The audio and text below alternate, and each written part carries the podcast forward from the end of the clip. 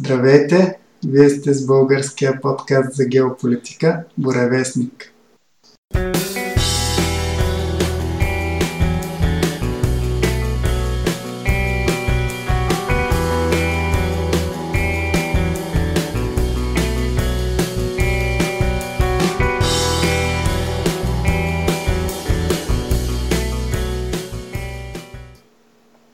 Днешният брой е малко специален, тъй като сме решили да направим едно коментарно студио за събитието, което занимава последните дни най-много световната политическа, а и не само общественост, а именно изборите за президент в щатите. Няколко дни бяха неясни резултатите и то след като на самия ден след изборите изглеждаше почти сигурно, че Тръмп ще спечели, но после се получи един обрат горе-долу във всички щати, в които имаше интрига. И както изглеждаше, че Тръмп ще спечели с лекота, преди обяд и до обяд някъде българско време, т.е. ранната сутрин американско, така, след като почнаха да броят гласовете по почтата, изведнъж всичко се обърна. Но не само това.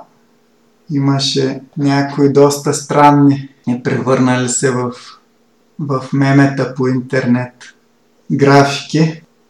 В два от щатите, в Уисконсин и в Мичиган, както Тръмп имаше доста голяма преднина, изведнъж бяха отразени нови доклади от преброяването, в които общо взето резултата беше подобен на изборите в Съветския съюз.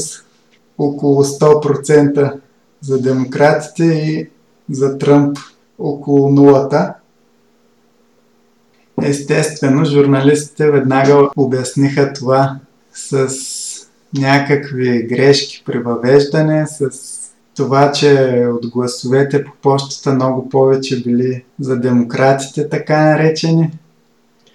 А Тръмп, понеже бил помолил републиканците да гласуват на живо, а не по почтата, и те за това почти никой не бил гласувал по почтата, въобще приказки за крайни наивници.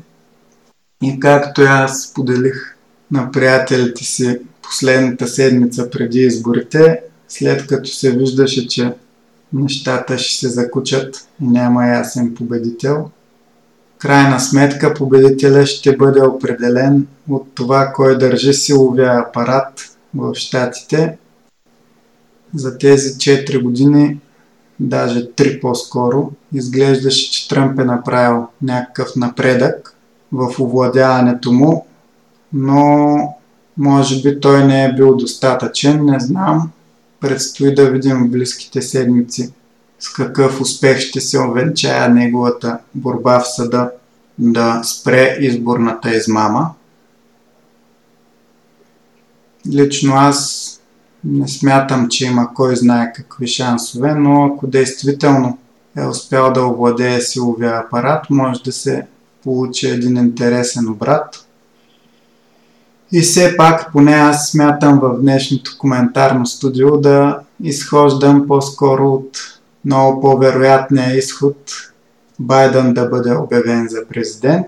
Да, медиите вече го обявиха, но в крайна сметка не те решават, има си процедура, по която се случва това и която няма как да бъде проведена до край, преди решенията на съда да станат ясни. Тръмп и неговите адвокати вече заведоха десетки дела в щати, където има изборни измами. Има доказателства за такива. Вече дали съдът ще сметне, че обема на измамата е бил достатъчен, за да наклони везните в едната посока, очевидно в тази против Тръмп, на изборите е друг въпрос. А днес с мен, освен Дани, за пръв път се включва и Валю, така че коментарното студио ще бъдем трима и нека и всеки един от тях каже своето мнение. Валю, искаш ли да се включиш? Здрасти.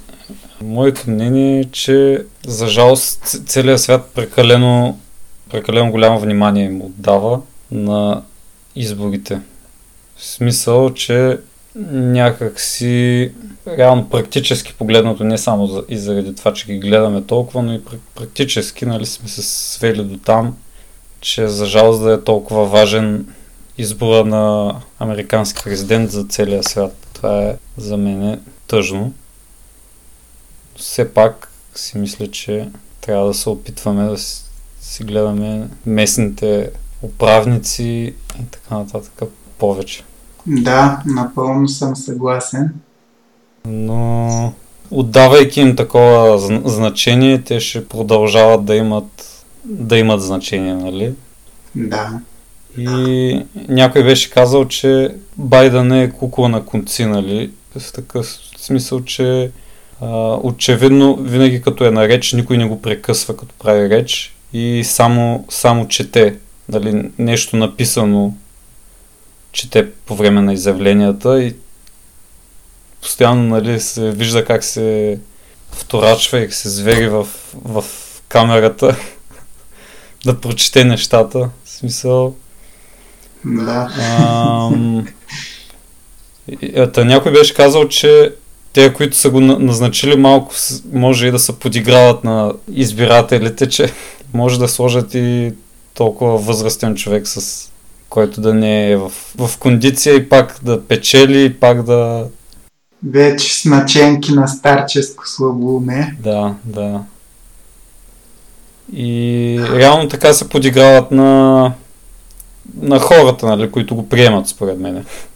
В някаква степен. Да, има го и този момент. Това е моят коментар за сега.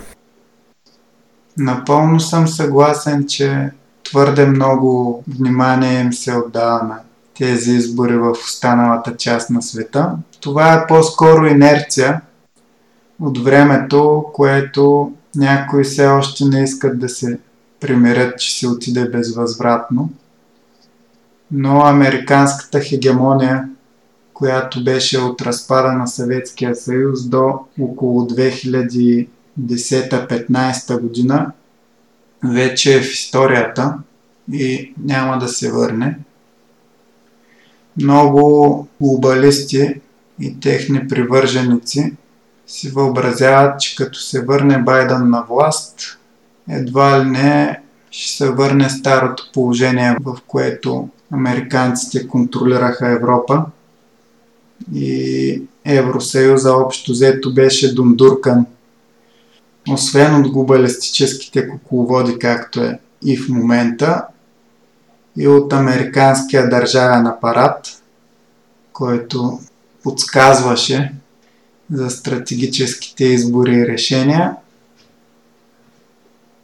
Но дори да се опитат това да го върнат, все пак Евросъюза е достатъчно слаб, за да се постави отново в подобно жалко положение. Истината е, че в останалата част на света вече американците са old news, както се казва на английски, т.е. времето им е минало. Дори в Южна Америка, както се вижда, и преврата срещу Мадуро не стана, въпреки че той тези дни се излага доста стабилно, като се опитва да се подмазва на Байдън. Човек, чието кукловоди искат да махнат Мадуро няколко пъти повече, отколкото иска Тръмп. Но както и да е. Мисълта ми е, че преврата срещу Мадуро се провали.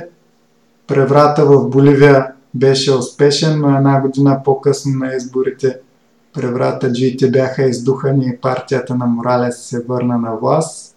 Даже видяхме кадри на завръщащия се в Боливия Моралес съвсем наскоро. И в Аржентина киршнеристите се върнаха на власт. единствено в Бразилия Болсонаро, т.е. десен политик в момента е президент, но и той изобщо не е близък с тези, които сега се очертава да управляват щатите. Точно обратното, той беше човек на Тръмп и имаше много близки връзки с него, както и с Нетаняху, израелския министър-председател. Надпреварваха се, особено от Евросъюза, включително и нашите министър-председател и президент, според мен, ни изложиха с васалната си позиция и с това, че припкат да поздравят Байден. Забележете, и двамата поздравяват не просто Байден, а Байден и Харис, защото пределно ясно е, че Байден предстои да бъде оттеглен по здравословни причини. Според мен може да бъде дори в близките месеци и по-малко от година, а доста вероятно до края на мандата, а най-късно след края на първия мандат, и да бъде сложена да управлява една крайно скучна и посредствена глобалистическа пионка, която и самите избиратели на демократите, въпреки че медиите в самото начало на кампанията на демократите изключително много я рекламираха, избирателите в предварителните избори в различните щати и дадоха доста минимална подкрепа, но ето, служебно се я сложиха за вице-президентка, скоро и за президент, ако Байден удържи в съда предизвикателството на Тръмп. Но така стават нещата. Вижда се, че подигравката с демокрацията е пълна и с очевидната изборна измама няма как Тръмп да вземе 5 милиона повече гласа отколкото 2016 и да загуби на практика всичките щати, в които беше близък резултата, изведнъж се обърнаха за неговия противник. Просто подобни съвпадения много трудно се случват. И за един човек, който следи малко по-отблизо световната политика, е пределно ясно, че вероятността за подобни съвпадения е крайно ниска. И можем само да цитираме президента на щатите през Втората световна война Франклин Рузвелт, който казва: в политиката нищо не се случва по случайност. Ако се случи, можеш да заложиш, че е било планирано да се случи по този начин. Така че дори нагледните случайности може би крият за себе си едно планиране на задкулисните сили. А всъщност сега излезе и ваксината срещу страшния вирус, т.е. западната ваксина, защото вече две руски бяха излезли преди това, но в западния свят това мина просто като новина с няколко реда, възможно най-бързо да бъде забравена. И тази ваксина идва от корпорациите Pfizer и BioNTech, като BioNTech е немска, а Pfizer е американска. Който следи новините по-внимателно, може би е забелязал, а ако не, ще научите от мен, че всъщност Тръмп изключително много натисна за тази ваксина да стане факт. Подписа укази, позволяващи да бъдат заобиколени някои бюрократични формалности при нейната разработка. Така че до огромна степен тази ваксина си е принос на Тръмп, но естествено резултата беше обявен едва след като минаха изборите. Пределно ясно е, че е било ясно на къде отиват нещата поне няколко седмици по-рано от момента, в който обявиха новината, а именно 9 ноември. Но нарочно тази новина не е била обявена, защото иначе Тръмп веднага ще обърне в своя полза, ще каже: ето, благодарение на моите усилия ще бъде победена пандемията с ваксина. и съответно много американци ще искат да гласуват за него поради тази причина. Тоест, дори да не вярваме в твърденията на Тръмп, лично според мен обосновани, че има изборни измами, определено изглежда доста очевидно, че има подобна схема тази новина за ваксината да бъде обявена след изборите, точно за да не може Тръмп да се я припише на сметката в решаващ предизборен момент. Дани? А всъщност кой е Джо Байден? За нашите слушатели, за тези, които не са запознати, Джо Байден, той е в момента на 77 години, на 20 ноември ще стане на 78, роден е на 20 ноември 1972 година в Пенсилвания. Да. Джо Байден се е женил два пъти, като първата му жена го дарява с 4 деца, като това са Бо Байден, Хънтер Байден, Наоми Байден и Ейми, като на 18 декември 1972 година жена му, която тогава е на 30 години, те са набори с Джо Байден и едногодишната им дъщеря умират в катастрофа в Делауер, като на следващата година Байден е избран като сенатор за щата Делауер. От втората си жена, Джил Байден, Джо има още едно дете, Ашли. Първородният му син, Бо Байден, е изпълнявал функцията на нещо като министър на правосъдието в щата Делауер, стигал е до чин майор в армията и умира на 46 годишна възраст от тумор и оставя две деца. Като на погребението му присъстват Барак Обама, Мишел Обама, както и Джо Байден, който по това време е вице-президент. Байден е дългогодишен сенатор от щата Делауер, има издадени негови книги, има изключително либерални възгледи, като подкрепя повече от бившия президент Обама еднополовите бракове в щатите, голям привърженик на такава идея, лобира за нея, не е изненадващо за никого. През 2011 година подкрепя намесата на НАТО в Либия, че е интересно, че той е бил против първата война в залива в Ирак, бил е за подкрепа на Украйна с повече средства за самозащита от Русия, познава Балканите, докато е работил в Комисия за външните отношения на щатите. И това, което може да се очаква от него е засилване на така наречените евроатлантически отношения с две думи НАТО, по-засилено сътрудничество с Европа и засилване на либералните идеи и по-силното им пропагандиране на държави, в които те още не са проникнали, които са голяма част от Средна и Източна Европа. Там все още се вижда разпротивяване. Може да предположим, че поне докато Байден е президент, ще прави всичко възможно, за да се засилят тези идеи.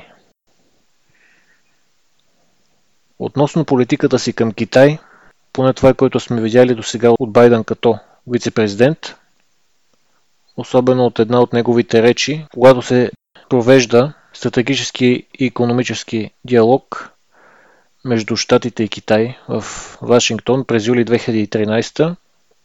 Определено неговите възгледи относно Китай са в разрез с тези на Тръмп. Тръмп успя да върне много сделки от Китай в щатите. Китайците от тяхна страна не бързат да поздравят Байден за победата, предполагаемата победа, въпреки да знаят, че Байден би бил далеч по-снизходителен относно тарифи и такси към тях, отколкото Тръмп, тъй като Китай, знаем, в предните броеве сме споменавали, следва своя собствена линия, в която не се включва нищо друго, освен интересите само на Китай. Без намеса на САЩ, без намеса на Русия, на Европа или на когото е да било. От европейските лидери, очаквано, германският канцлер поздрави Байден, също както и очаквано и разбираемо Виктор Орбан, подкрепяйки Тръмп в предишни тяхни срещи, не избързва да коментира неговите бъдещи взаимоотношения с новоизбраният президент Байден. Това, което прави впечатление, че на подобна възраст, 77, след бройни дни на 78 години президент, се очертава, че Байдън ще бъде за един мандат. Аз не виждам как той би се кандидатирал за втори.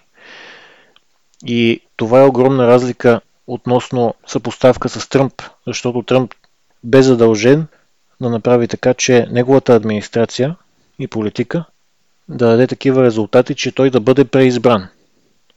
Байдън сам за себе си не би бил мотивиран да печели втори мандат, защото вече на такава възраст е доста вероятно въобще да не се кандидатира. Тоест мотивацията за работа на самият Байдън би била не за 8, а за 4 години, което е огромна разлика спрямо опонента му Тръмп. А ще видим дали след няколко години именно Тръмп би се кандидатирал отново. Но тук има голяма въпросителна, която е как ще изглежда републиканската партия след очертаващата се загуба на Тръмп. Какво биха предприели те?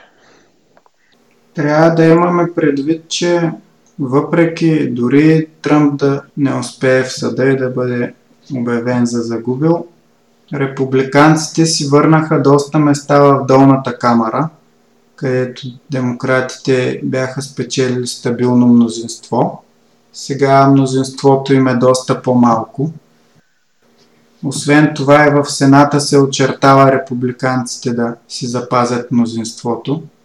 Януари месец в Джорджия ще има 2 преигравания, които обаче според мен е доста вероятно да бъдат в полза на републиканците и по този начин да имат 52 на 48 в Сената,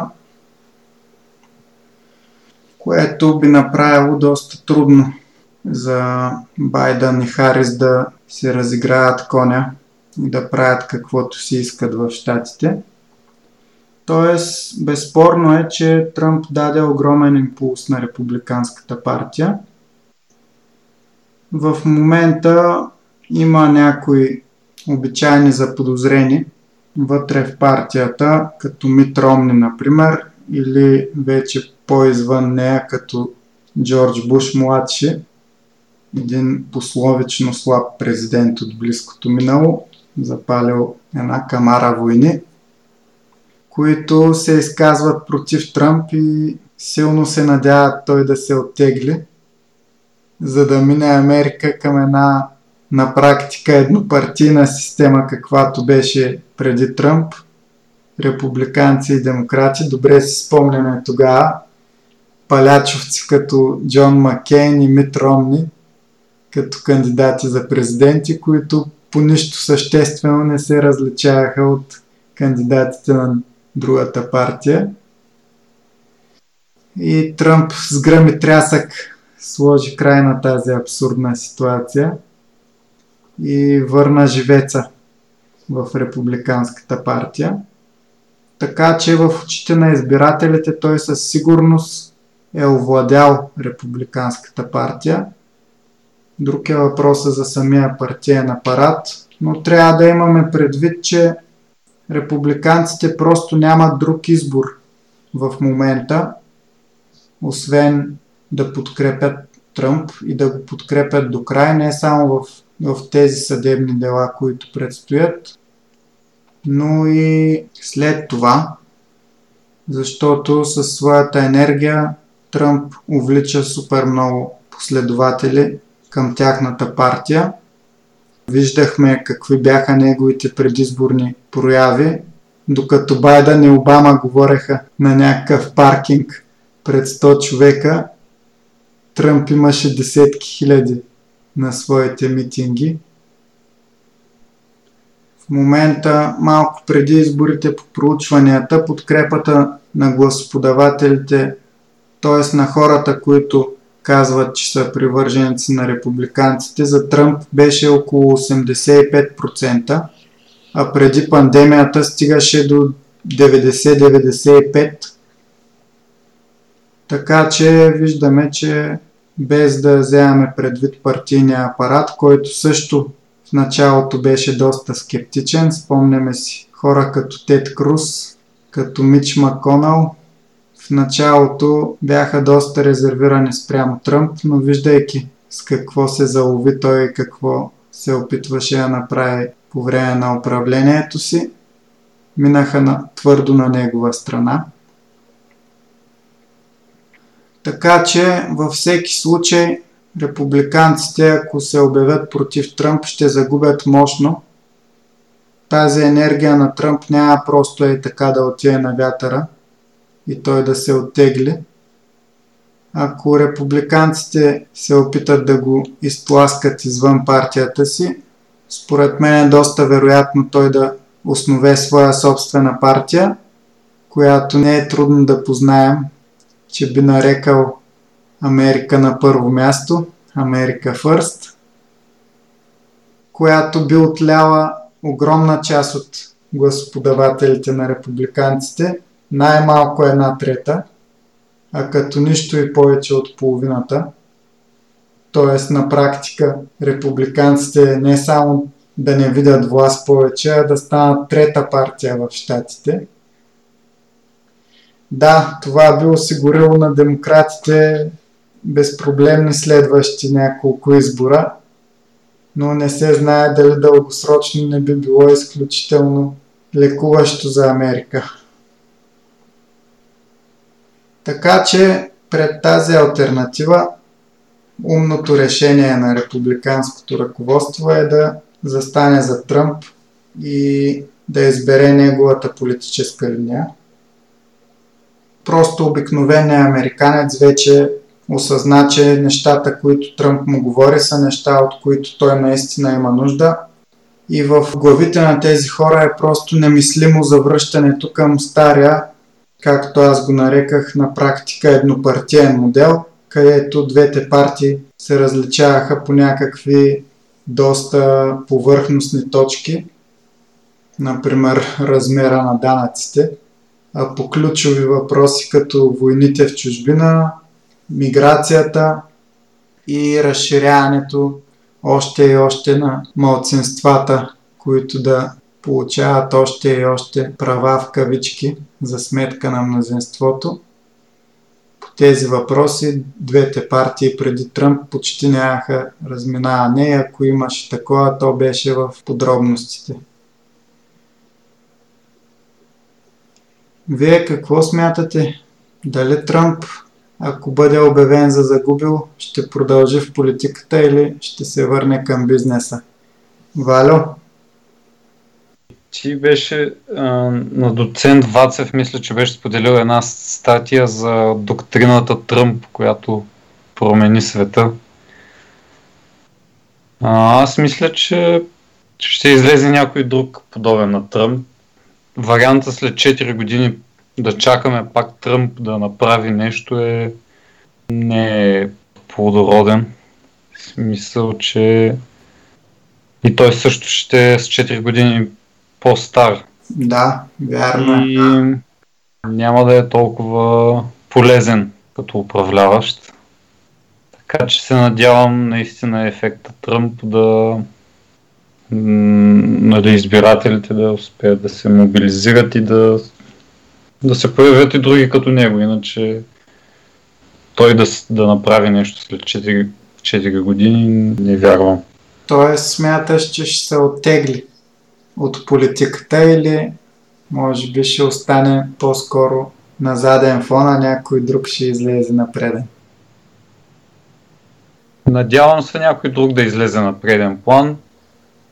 Сега, познавайки тактиките политическите, ако той продължи да бъде така упорит за власт, е възможно просто да се кандидатира, да успее и после да го очернят по някакъв грозен начин. Бидейки голямата му възраст и примерно и той сам да се вкара гол, нали? Те до сега не са спирали да го очернят от момента, в който се кандидатира. Може би той сам ще започне да се очерня и ако пак се кандидатира. В такъв смисъл биха позволили, да речем, демократите, нали, да го пуснат да спечели. Ако той достатъчно се излага, те може да кажат, окей, нека спечели, да покажем колко е зле, нали? Няма как да стане. За тия хора властта е най-висшата цел и ценност. Няма да оставят някой да спечели. Дори с такива подбуди. Те за това си вкарват повече мигранти. Виждаме за кого гласуват малцинствата. Претегляш, кое ти е по-положително? Дали имаш достатъчно добър кандидат или просто имаш някой, който можеш да очерниш? Зависи какво разполагаш в крайна сметка. Според мен в последните години, след като загуби на предварителните избори 2016, тогава от Тръмп, с дейността си и с нещата, които казва, Тед Круз се очертава като, може би, най-близкия до Тръмп като виждания сред дейните републиканци. Не знам доколко той би бил един успешен кандидат в бъдеще и доколко по-скоро трябва да очакваме някой нов. Впрочем, не е тайна, че сина на Доналд Тръмп, Доналд младши, също има политически амбиции, но може би за него пък е все още малко рано. Но да, рано е все още да мислим за тези неща. Има доста интересни неща да се случат до тогава. Дани, какво мислиш, дали Тръмп, ако го обявят загубещ, ще тръгне към оттегляне или ще се захване още по-дейно с политическия си проект? Според мен той самия го каза Тръмп. Лесно се печели, трудно се губи. Щом той го казва, няма как да приеме така загубата. Би продължил политически път, но по други канали, така да ги наречем. Да подпомага идеите си. Да. И да събира по-голяма критична маса около тях от всички хора, които са съгласни с него. И поне с тези идеи, които той придържа. За да има такава критична маса, от която евентуално достатъчно смели млади хора биха също проявили интерес към политика и икономика, от които евентуално някой да наследи подобни такива идеи и да продължи делото. Да. Все пак Тръмп има и мислители за цели си като Банан, а и несъмнено има доста силен гръб от така наречения истински бизнес, т.е. истинското производство в щатите и хората, които имат интерес производството да бъде върнато там от Китай.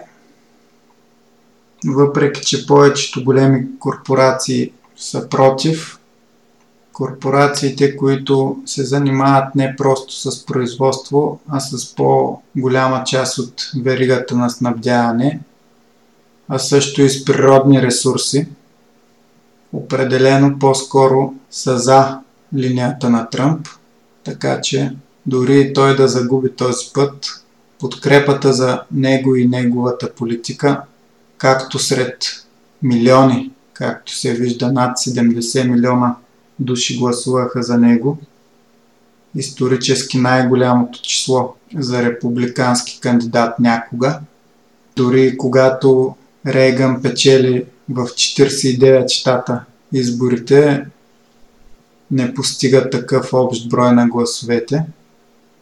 Така че това е показателно. Няма да падне по гръб Тръмп. Да, сигурен съм. И не само Тръмп, а и хората около него. И вижда се огромното разделение. Това, което си мисля, обаче, което е много трудно, е Байдън и демократите да направят така, че да стъгне в посока на ограничаване на правата на американците относно носенето на оръжие и притежанието на оръжие. За което не е тайна, че по-големите привърженици на републиканците са абсолютно против това да се докосва. Да, имаше много показателни случаи в Вирджиния, мисля, където губернатора, може би, който е от демократите, така наречени. Както виждаме, няма как партия, която сега връз демокрацията, използвайки фалшиви гласове и мъртви души и софтуер, който да обръща резултатите, да бъде наречена сериозно демократическа. Та губернатора на Вирджиния беше издал така наредба за местните власти да събират оръжията на хората, но шерифи в по-селските райони на Вирджиния бяха казали общо взето гледай си работата, така заповед е противоконституционна, няма да я изпълним, и не я изпълниха и нищо не им се случи естествено. Ако демократите тръгнат да се заиграват с това, ще разбутат кошера, което не би било изобщо в тяхна полза. Така че според мен поне известно време ще си покрутуват и ще се опитат малко по-тайничко и скритичко да докарат нещата до такъв момент. Но проблема е, че такива неща отнемат много години, за да станат по втория начин. Виждаме самите американци, някъде от 60-те се започна промивката, достигнала, докарала ги до днешното окаяно положение, като начин на мислене най-вече и липса на духовност. Т.е. отнела е около 60 години. Бавно, капка по капка, се измества така наречения прозорец на Овертон. Приемат се първо малки отклонения от нормалното, после по-големи, по-големи и така стигаме до днешния ден, в който там в цялата страна е позволено да се женят мъж с мъж и жена с жена. Една откровена гавра с нормалността, защото семейството съществува за да се продължи рода. Единствено мъже и жената могат да имат деца. Но да се върнем на изборните измами, според мен не толкова обръщане на резултати от Тръмп към Байден са направили разликата, а точно обратното. Места, на където демократите така или иначе печелят в ключовите щати, е увеличена разликата с 10%, точно колкото да обърне в целия щат преднината на Тръмп. Вчера попаднах на доста красноречива статистика за Милуоки в щата Уисконсин, където Тръмп водеше доста стабилно, но гласовете по почтата обърнаха наобратно всичко и в крайна сметка излезе малко напред Байден. И цитирам статистиката. 2016 година Клинтън получава в град Милуоки 65,5%, Тръмп взема 28,5%. Тоест около 2,3 пъти повече печели Клинтън. А в град Милуоки 2020 година Байден взема 80%. Тоест разликата от 2,3 пъти е скочила на 4 пъти. Каква е вероятността това да е реален резултат? Плюс това за Байден гласуват повече хора от малцинствата, отколкото за Обама. Отново един пълен абсурд. Няма как негрите да излязат да гласуват за белия старец Байден повече, отколкото са излязли на времето за Обама. Но да, колкото и да са очевидни тези неща, крайна сметка, ако нямаш контрола върху силовия апарат, ще откраднат победата, като стойте гледай. Но малко да отместим поглед от самите Съединени щати, да помислим как би се отразило едно президентство на Байден върху отношенията между щатите и останалия свят. В момента, според Тръмп и кръговете около него, а и според мен, най-големия противник в световен мащаб на щатите е Китай, Валю, как смяташ, ще се отрази едно президентство на Байден на отношенията между щатите и Китай? Ще има ли подобрение след търговската война на Тръмп? Ами, смятам, че ще се махне всякаква война между Китай и щатите от гледна точка на търговска война и ще се върви към засилване на търговските отношения, в смисъл там, където прямо производството е по-ефтино, да речем, на някои неща. Ще търсят облаги и ефтино производство, според мен. Тоест, би трябвало да замре войната. Да, може би не е случайно, че в Twitter органа на Китайската комунистическа партия, вестник Синхуа, ежедневника на народа, не знам дали е People's Daily на английски, Ренмин Ри Бао. Бао. Тоест народна ежедневна информация. Са иероглифите. Та в Twitter органа на Китайската комунистическа партия се радваше на победата на Байден, иронизираше едно съобщение от Тръмп, в което казва, че печели изборите с много. Така че да, и преди самите избори и Тръмп го е казвал, а и всички негови последователи, то беше крайно очевидно, че китайците имат интерес Байден да спечели, защото търговската война естествено не успя да им спре възхода напълно, но все пак си ги удари в значителна степен икономически. И явно на това се задава края, имайки предвид, че дори и с пандемията, всъщност точно покрай пандемията, китайците, докато икономиките на западните страни влязаха в доста сериозна рецесия, китайците се възстановиха много по-бързо и пак тръгнаха нагоре.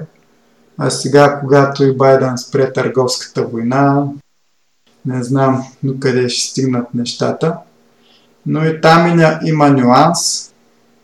В Давос Сорос, за който е пределно ясно, че е един от основните хора, определящи политиките на Демократическата партия в щатите. В Давос той имаше една доста ядна и безсилна, показа една безсилна ярост срещу Си Цзинпин. Обясняваше как той бил диктатор, колко бил лош. Да, ясно е, че има в Китай вътрешна опозиция, която е по-близка до кръговете около Сорос, по-близка до неолибералното мислене, но в момента националистическата върхушка на Си Цзинпин не само, че наложи властта си, а и почна чистка покрай вируса на така наречените комсомолци, по-либерално настроеното крило на Китайската комунистическа партия. Така че на този етап не се вижда вариант, в който Си Цзинпин да изпусне юздите на страната си.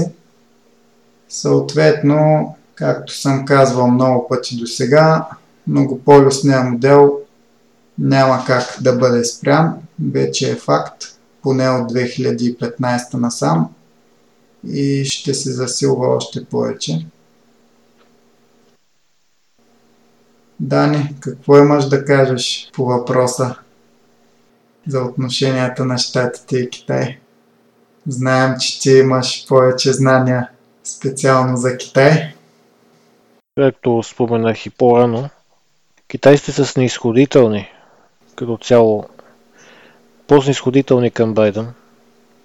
Ако Тръмп беше спечелил и беше преизбран, ако нямаше двусмислици в избора, ако беше спечелил, определено не би го нарекал враждебно, но далеч по-сложни отношения биха се развили между САЩ и Китай. По-агресивни действия от двете страни. Икономически план. Със сигурност. И проксита, отново по-скоро икономически, т.е. например в Южна Америка, там където Китай има влияние, да го засили, да приплъзва по-близо до САЩ, в Африка също, там където Китай има огромно влияние, да не отстъпва на която и да е друга държава и Китай да привлече африканците на своя страна. И те това го правят, като строят язовири, магистрали. Вижда се, че и други държави, освен САЩ и Китай, искат да увеличат своето влияние в Африка, но Китай го прави много умно, защото населението на Африка расте в последните години изключително много. И ако тези млади африканци имат съзнанието си идеите на Китай в момента, т.е. на Комунистическата партия на Китай, и те са по-снисходителни към тях, отколкото към САЩ, това ще наклони везните на Китай в едните 100 години. Китайците са търпеливи. А Америка също има ресурсите да чака, но в момента, ако както е сега, свободна на Байден, тарифите с голяма вероятност ще са по-ниски, ако не и да отпаднат изцяло, на редица продукти и суровини. Като една от причините естествено е, след като се засили връзката между САЩ и Европа и икономическа, именно това, което Меркел иска, Европейския съюз като цяло, сътрудничество между Европейския съюз и Китай става чрез позволението на САЩ. Защото САЩ иска да държи Китай кротък и да влияе културно на държавата. И както Владо ти спомена с комсомолците, тези, които са и регионални на самите градове в Китай, както и на вътрешността, в същото време, които са и по-нагоре в партията, да влияе над тях и лека полека да прокрадва либералните идеи. Всъщност либералните идеи, ако човек отиде в Шанхай и Гуанчжоу, може да ги види до някъде. Тези идеи се прокрадват в младите китайци по крайбрежието на Китай. А как точно ще ги видим? Ще ги видим като по начина, по който се обличат китайците. По това, че играят игри на телефоните си, по начина им на мислене. Uh-huh. По до някъде и липсата на духовност. Почват да си приличат. Стават роботи. Те са с маска, без дори да се е сложили. Като влезат в метрото или някъде, лесно управляеми. Но по този начин се създава и разделение и в Китай. Тоест, това, което се иска от противниците на Китай, е Китай да е разделен, да остава разделен, да се разгласяват проблеми в Тибет, в Хонг-Конг, но и третия фронт е именно големите градове на Китай, да влияе подобен начин на мислене на най-вече на младите китайци. Не непременно чрез бурен дух, а най-обикновено с друг начин на мислене, който да не възприема Китай, а да възприема либералните възгледи. Тоест, ходейки в чужбина и срещайки се с чужденци, които имат либерални възгледи, лека по лека те се прокрадват самите китайци. И там също да се създава една такава маса от хора. Това би бил един план, който противници на Китай се опитват да следват. Все пак за момента Си Джипин се държи и се услушва за подобни сигнали. Да.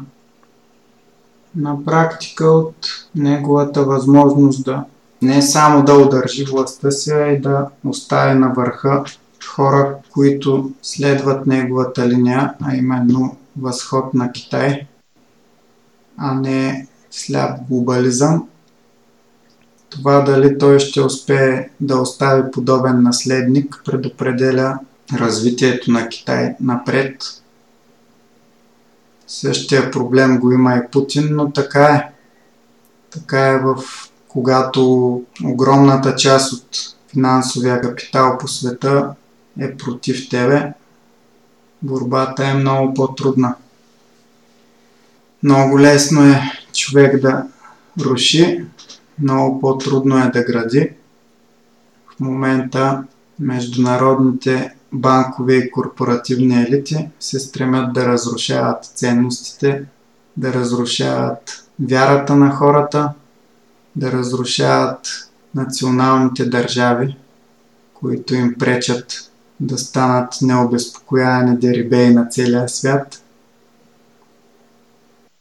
И съответно хората като Си Цзинпин, като Путин, като Орбан в Европа, които се опитват да градят, да съхранят ценностите на народите си и да им донесат благоденствие, те са изправени пред много трудна битка.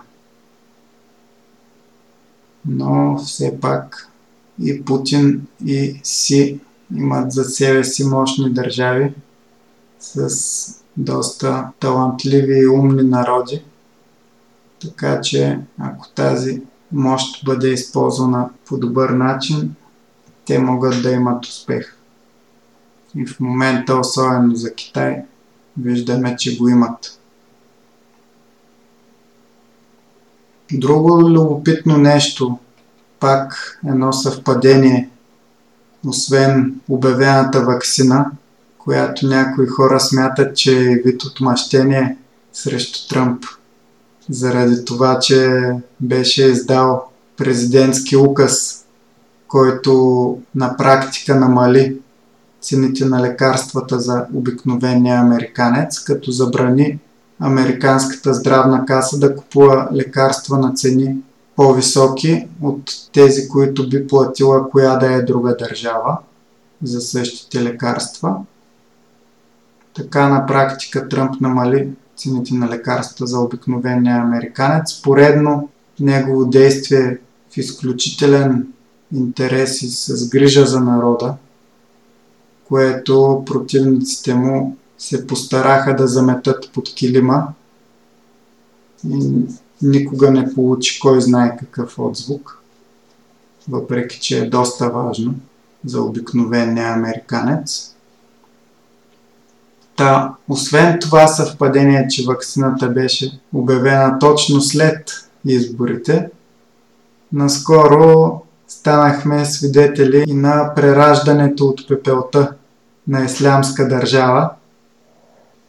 Нападнаха база на войската на Ирак, като са били убити поне 11 души, сред тях и цивилни, както при Тръмп Ислямска държава бяха на практика унищожени, естествено не от Тръмп, по-скоро от сирийската армия с стабилната помощ на руската.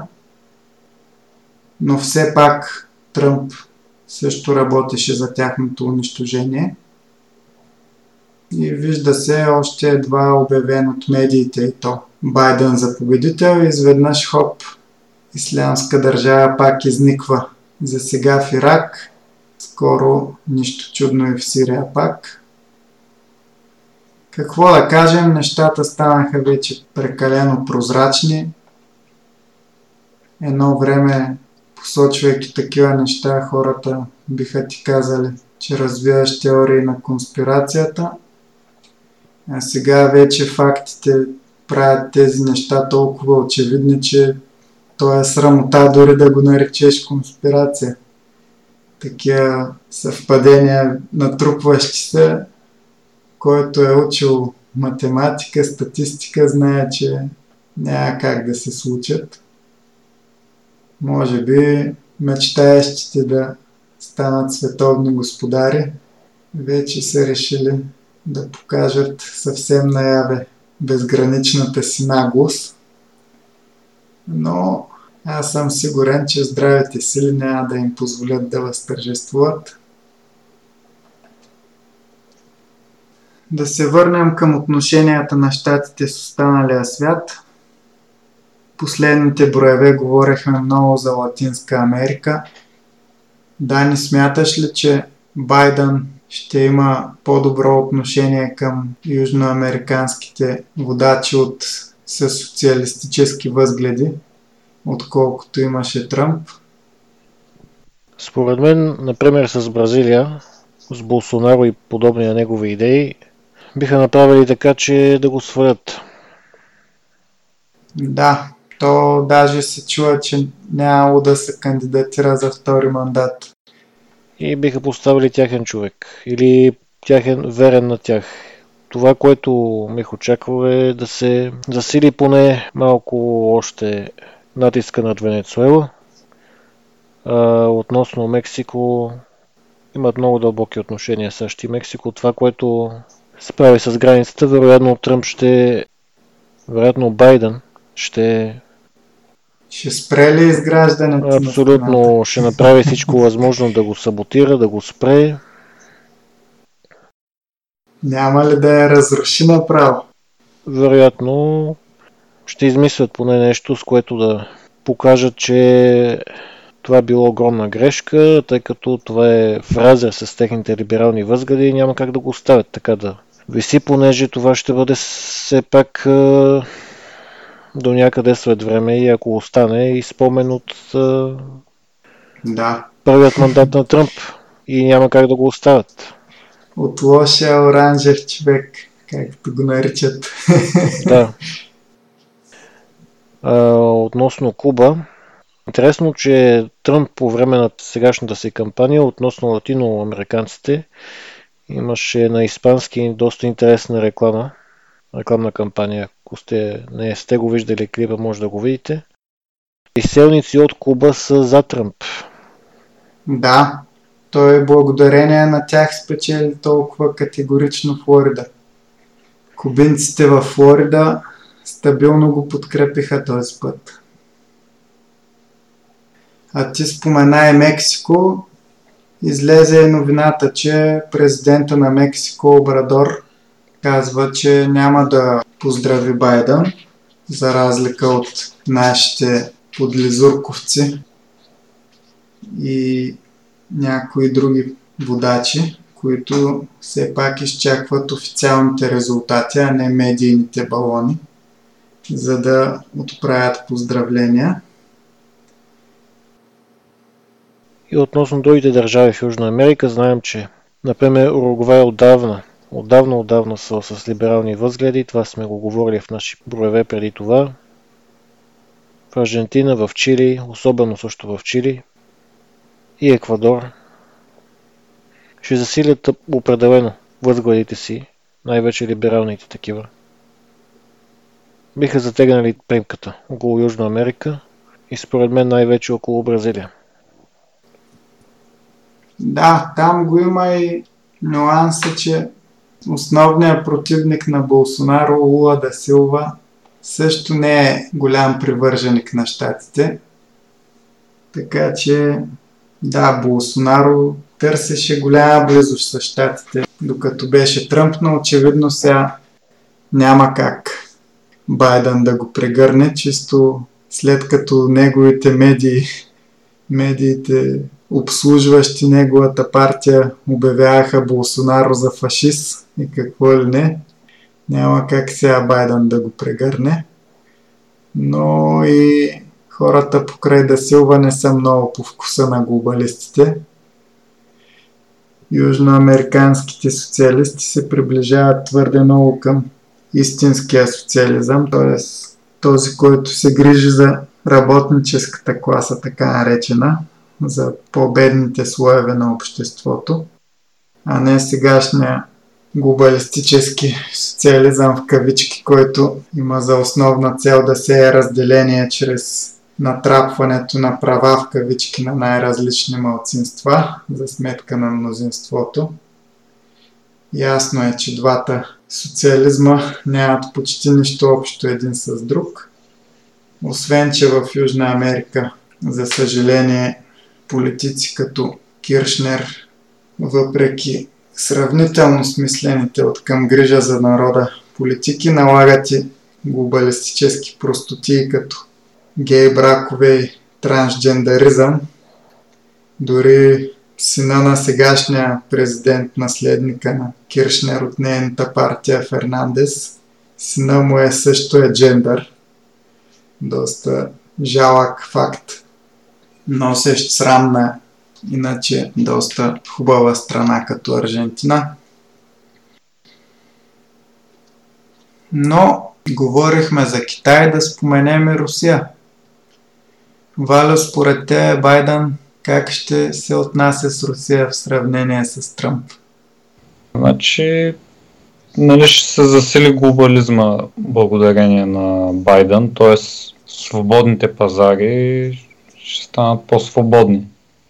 Това е моето мнение, нали, спрямо предни коментари. Иначе за Русия аз, нали, ако има какво да произвежда Русия за САЩ, ще бъдат в добри отношения. Ако няма какво да произвеждат и от какво да се взима процент, нали, от някаква такава търговия, те няма да бъдат партньори.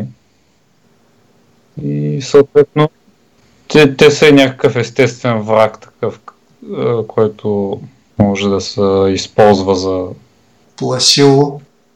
За плашило, да ги обвиняват за каквото там могат. Така че мисля, че би трябвало да се влушат отношенията с Русия. Не, че в момента са цветущи. Нали имаше някаква геополитически форум, който ти беше споделил, Влади, където обясняваха за някаква фронтова линия по Източна Европа, как могат да се разгърнат такива работи. Джордж Фридман, да. Един доста умен геополитически анализатор. Да, но той беше един възрастен, от 2015 имаше форум. Да. Смяташ ли, че може и България да бъде въвлечена в това агресивно отношение към Русия? Като натовска страна и като имаме предвид, че тук американците имат няколко военни бази. Да се въведе в конфликт срещу Русия? Да. Ами, за да се въведе в конфликт, първо трябва да има стабилно правителство, което да го изпълни това нещо.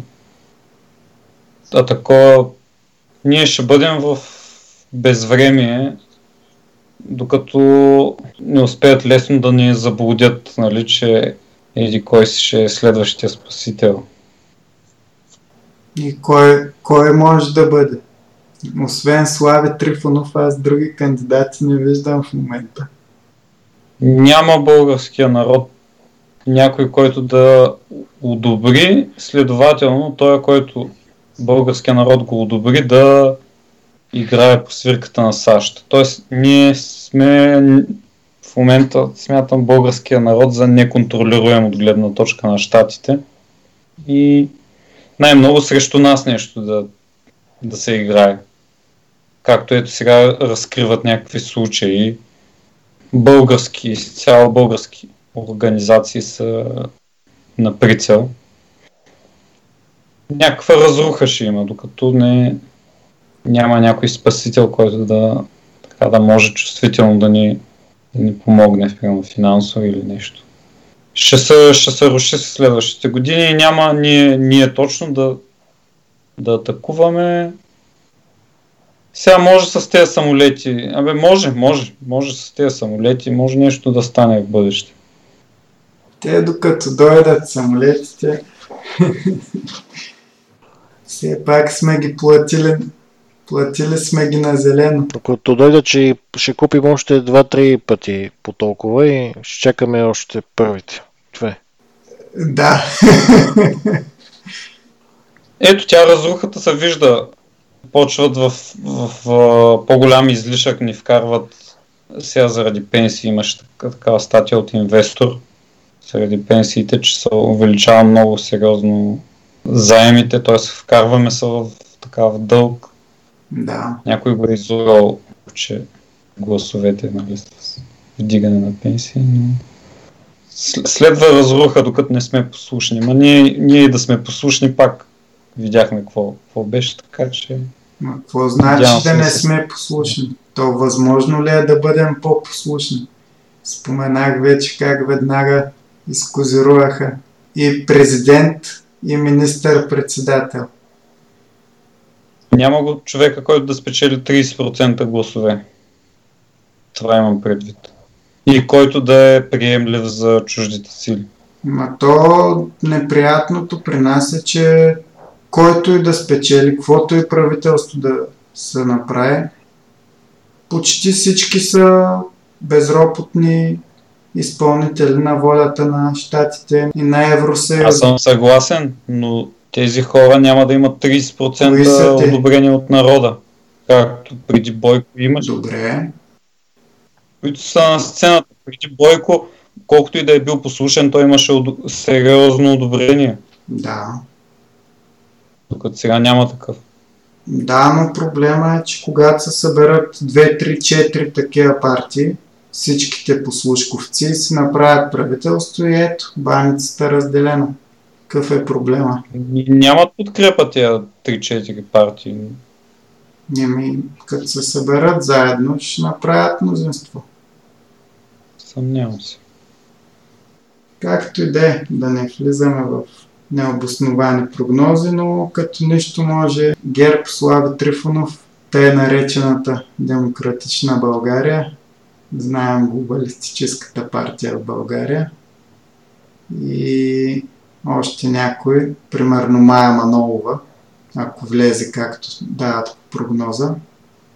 Ето ти като нещо една коалиция, напълно безпринципна, но в която всички ще са послушковци на Американското посолство и на Евросъюза. Аз смятам, че ще се засили вота към БСП, примерно. Ето. Да, което ще... ако стане нещо такова, ще се засили симпатията към БСП, защото народа не обича безпринципни слугуващи на Запада коалиции. Народа си е русофилски като цяло. Не търпи партии, които много-много говорят срещу Русия. Но това е положението. При липса на силна партия, която да обедини хората, не очаква или така безпринципна коалиция от послушковци, или един времеви период, в който няма да може да се сформира правителство и ще има избори. Но според мен безпринципната коалиция е по-вероятна. Аз си мисля, чудя се как може да ни ударят. Ако намалеят субсидии и такива работи, като нищо, да вдигнат данъци, примерно. Говори се за това нещо. Но това няма връзка с тези теми. Има.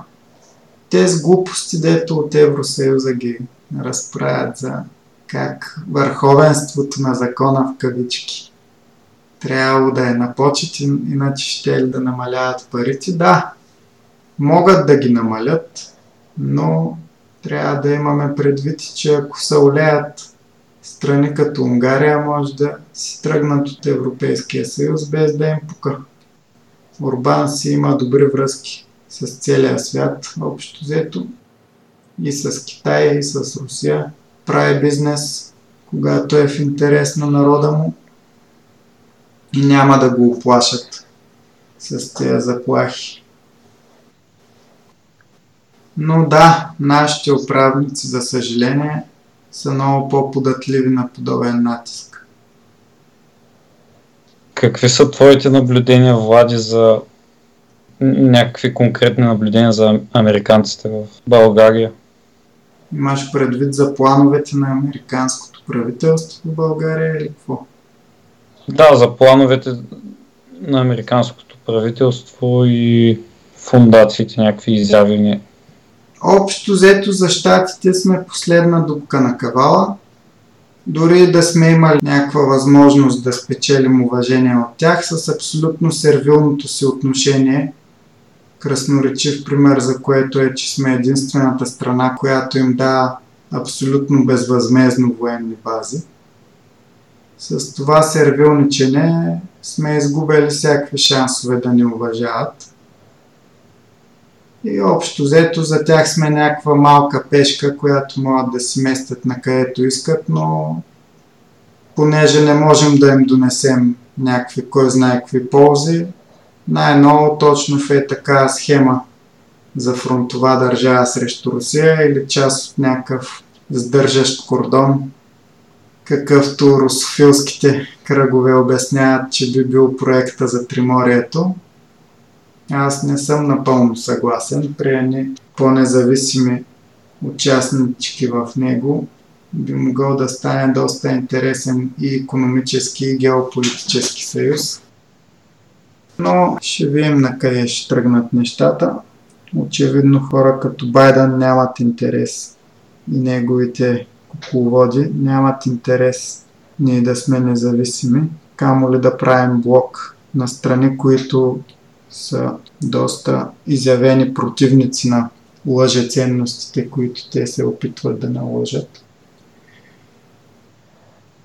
Това ще е разликата, ако Тръмп спечели или ако беше спечелил, или сега да. Байден, нали, го гласят за България. Някакви конкретни проявления.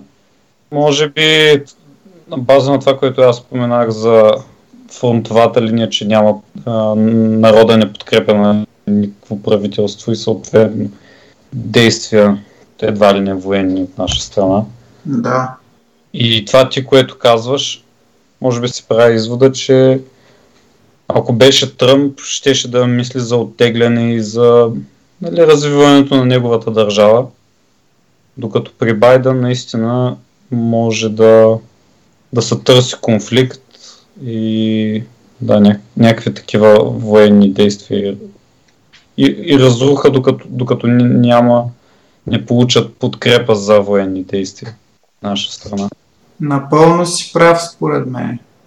Тоест при Тръмп видяхме, че не само България, и други страни в НАТО, като изключим това, че ги натискаше да плащат повече за НАТО като организация и за въоръжаване, като трябва пак да подчертаем, че той дори не ги е принуждавал да правят нещо извънредно. Той просто искаше те да си спазват сумите по договор, под който са се подписали. Тоест немците дълги години внасяха по-малко от тия 2%, които са дадени като минимум от брутния вътрешен продукт да се внасят от членките на НАТО. И Тръмп се опита да ги накара да си плащат. И това е една от основните, ако не и най-голямата причина с Меркел да са в, меко казано, лоши отношения. Освен, разбира се, това, че кукловодите на Меркел никак не го харесват и получиха звучен шамар от него 2016. И този факт, че се опита да накара Германия да плаща, също допринесе Меркел никак да не го обича. Но да се върнем на България. Тръмп наистина, ето виждаме какво става и с разклонението на турски поток, което правихме към Сърбия.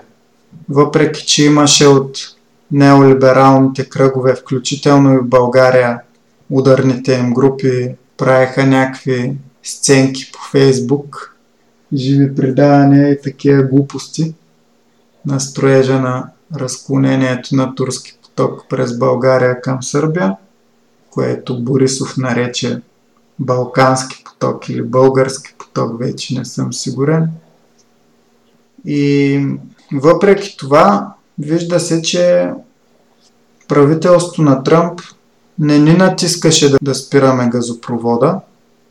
То добре осъзнава, че въпреки че този газопровод е в интерес на Русия, за разлика от Северен поток 2, където наистина американците натиснаха много силно да бъде спрян, с което, както съм казвал, мисля и преди, този натиск от страна на Тръмп срещу Северен поток 2 много ясно показва, че е пълна измислица оправданието на Клинтън за загубата, че руснаците били комбина с Тръмп. Няма как, като си комбина с руснаците, да искаш да им спреш най-големия енергиен проект, от който ще изкарват милиарди. В сравнение с него, това разклонение през България е стотици пъти по-маловажен проект и американците не натиснаха толкова много да го спират. Даваха период от 30 дни, в който ако не се оттеглят фирмите, които работят по проекта, ще им бъдат наложени санкции. а този период беше даден в момент, в който тръбата беше почти готова и по информация на ТАСС, на информационната бивша съветска, сега руска агенция, вече тръбата е завършена, просто не е открита все още заради вируса, но така или иначе е факт. Ако беше в момента президент на демократите на власт, мога да ви гарантирам, че нямаше да не оставят да довършим тази тръба, от която след абсолютно пагубната за нашата економика отмяна на проекта Южен поток, който ще да не донесе стабилни приходи и тези приходи сега ще отидат за Турция. Все пак покрай това разклонение ще спечелим нещо, но десетки пъти по-малко от колкото щеше да бъде, ако бяхме основния играч в проекта, а не както сега стана Турция. Както и да е, мисълта ми е, че дори за такива сравнително малки проекти, правителства на така наречените демократи са крайно заядливи, дори за дребни неща не оставят да минат и щяха да ни наложат да го спрем. Вижда се, че чрез пионките си в България, като така наречената демократична България, се опитаха, но без особен успех. И това трябва да му го признаем на Борисов, че завърши този проект, който все пак е в интереси на България, макар и след изгубен много по-значим такъв в Южен поток. От сега нататък изобщо не съм оптимист, най-вече за духовната страна на нещата. Доста натискат така наречените демократи и по-точно техните кукловоди, глобалисти, да се налагат по цял свят извратените лъжеценности на глобализма, джендаризъм, тотална война срещу семейството, срещу децата, ранно сексуално образование. Със сигурност от жалките им пионки в България ще видим грантово мотивиран много по-голям натиск по тези теми близките месеци и години, ако Байден стане президент. Знаем, че ГЕРБ се заиграха и с Конституцията, според мен напълно премерен ход, с оглед възможността Тръмп да загуби изборите и господарите, както може да не го е казал на глас, но очевидно ги възприема като такива Борисов. Ако господарите наредят България да се сменя Конституция, да се вкарват джендаризми, еднополови бракове в кавички и Борисов е готов да козирува. Виждаме, че Румен Радев, който се прави на голям противник на Борисов, е абсолютно същия. Назначи си дългогодишна управителка на Отворено общество, фундацията на Сорос, в президентския си екип за съветничка. Поздравява Байден и Харис на английски, супер сервилно.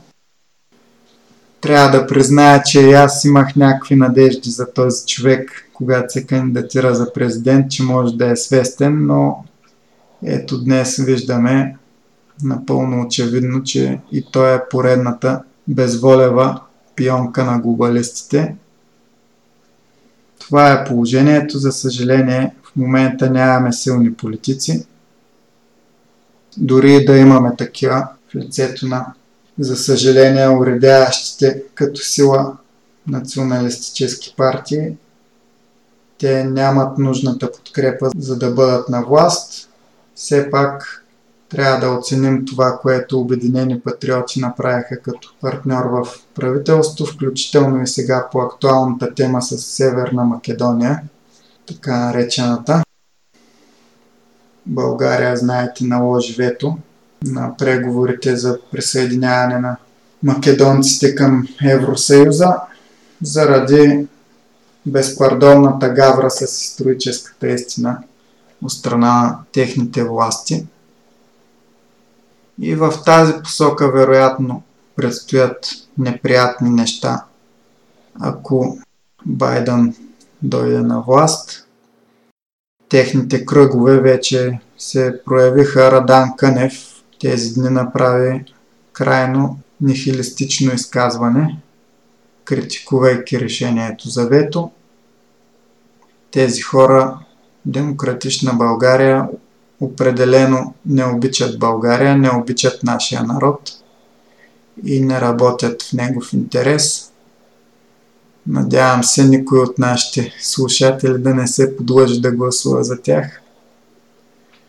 Въпреки лозунгите си за справедливост, за честен съд и така нататък, под тези кухи фрази прозират небългарски и антибългарски по-точно интереси, които те прокарват.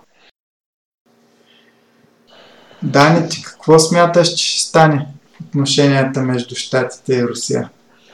Щатите и Русия сега, ако Байден вземе властта, според мен Беларус ще изиграе голяма роля. Откакто от август има протести, сега е по-смекчен отговора, понеже той е само с санкции от ЕС, обаче ще се затегне примката около Русия, както се знае, Обама е затегна чрез Украйна. Сега очаквам близката година твърди действия в Беларус срещу Лукашенко. Според мен това предстои. Доста вероятно. Ще повлияе много. Плюс това самия Байден беше главно действащо лице в Украйна и сина му, знаем, намазани корупционни милиони от фалшива позиция в някаква украинска енергийна фирма. Освен това излязаха записи, където Байден нарежда на практика на президента, дори на практика заплашвайки го, включително и за физическата му безопасност, на Порошенко, бившия президент на Украйна, му нарежда да предприеме мерки срещу една банка, за да не може Тръмп да разрови неговите далавери на самия Байден и на демократите в кавички като цяло в Украйна. Но да, така наречените демократи са пълни некадърници като управници. Те не могат да донесат доброто на своя народ, но са много добри в две неща: да натискат слабите си васали. Аз бих казал да вадят на умряло куче нож, както нас ни натиснаха да спрем Южен поток по време на управлението на Орешарски. Това първо, и второ, да палят войни, които нямат никаква идея как да спечелят, защото, както казах, са некадърници. Но пък самия факт, че има конфликт и че техните господари правят едни милиарди от него и се опитват да пренареждат геополитическата мозайка, е достатъчен успех за тях. Според тебе ще се затоплят ли пак отношенията между Русия и Беларус? Те вече се позатоплиха от немай къде. Лукашенко се обърна към Путин за подкрепа след засилващия се натиск. Сега временно се кротнаха нещата, но какво ще стане при едно управление на Байден? Ще успеят ли да го свалят? Според мен има вероятност в едните години да се върви в тая посока. Обаче дали ще го свалят изцяло, дали ще направят Майдан както в Украйна? Mm-hmm. Да, има вероятност, но за 4 години, ако е само Байден, едва ли. Може би и след това, ако отново спечели демократ след него. Да. Възможно е. Също така винаги го има и варианта да пробият наследника, защото никой не е вечен, нито Лукашенко, нито Путин. Крайна сметка ще трябва да предадат властта на друг човек. Ако той се окаже пробит, както беше по времето на късния Съветски съюз Горбачов, е ясно на къде отиват нещата. И както се вика, без бой ще спечелят, както стана и през Студената война. Но според мен, да, със сигурност имат намерение да засилят натиска срещу Русия, включително може би използвайки дребни пионки като нас, но този път може и да ядат бой през ръцете. вече доста неща се промениха, доста хора и управници по света видяха, че американците съвсем не са всемогъщи вече. Дори в един спорт, ако излезе срещу този, който е бил шампион, възприемане като най-силен и всички го смятат за сигурен победител, винаги това ти налива допълнително гипс и става по-трудно да спечелиш спрямо ако чисто обективно си премерите силите. Тоест психологическия момент е много важен. Това важи и в геополитиката. До около 2015 американците бяха смятани от почти всички за непоклатим хегемон, но видяхме колко бързо нещата се сринаха, най-вече при Обама. И паралелно с това Китай и Русия станаха много по-силни. Руснаците въведоха хиперзвукови оръжия, с които на практика, ако пожелаят, в момента могат да унищожат щатите, без да получат ответен удар. Тоест, факта, че в момента няма атомна война, до някаква степен е благодарение на това, че руснаците не са толкова настървени да унищожат противника си, колкото са тия злобни ботове, които ще влязат в правителството на Байден. Видяхме вече един от тях, някакъв азиатец, който се опитваше да ни дава акъл тук на България за Северна Македония. Естествено, препоръката беше в отрицателната за нас посока. Така че трябва да знаем какво можем да очакваме от тези хора. Те може да са некадърни, но за сметка на това доволно нагли. И наистина вярват, че господарите им ще контролират света. Съответно са уверени в успеха си и като такива ще действат съвсем безкруполно. И какво друго не остава, освен да стискаме палци на Тръмп да спечели битките в съда, а дори и да не успее, да продължи борбата, за да може обикновеният американец най-после да познае един траен мир. Известна е картинката с последните няколко президента на САЩ след Джимми Картер до Тръмп и започнатите от тях войни или военни конфликти. Всички имат по 4, 5, 6 до снимката си, единствено срещу Тръмп квадратчето е празно. Това е може би една от големите причини да му спретнати номера с изборната измама. Интересно е, че Джимми Картер, предишният президент пацифист, който не разпалваше войни, също управлява само един мандат. Дали това е съвпадение? Слушателите може сами да си отговорят. Във всеки случай, каквото и да стане, да, може да се наложи ние да излизаме по площадите, за да защитим нашата конституция, за да защитим брака между мъж и жена и правото на нашите деца да растат, без да бъдат облъчвани с глобалистическа античовешка идеология. Но все пак няма да се предадем каквото и да стане. Хората около Тръмп също няма да се предадат. Нищо не е приключило. И, както казах, многополюсният модел вече не може да бъде спрян. Китай и Русия няма да се върнат под контрола или да бъдат отслабени до такава степен, че да бъдат на практика във властта на глобалистите. Дано и в Европа има повече смели държавници като Орбан в Унгария, които да измъкнат своите народи от мъртвата хватка на глобализма. И с това приключваме нашето коментарно студио. Напомням, ако имате въпроси, пишете ни на електронна поща borevestnik.podcast@abv.bg.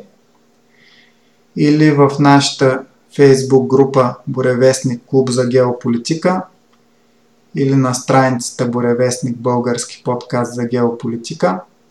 Напомняме ви и за сайта borevestnik-bg.com. Там можете да изтеглите нашето приложение, с което лесно да слушате подкаста на устройствата си с Android, както и първи да научите, когато има излязал нов брой или пък сме публикували статия в сайта. Валю, Дани, благодаря ви за участието. Мерси. Благодаря.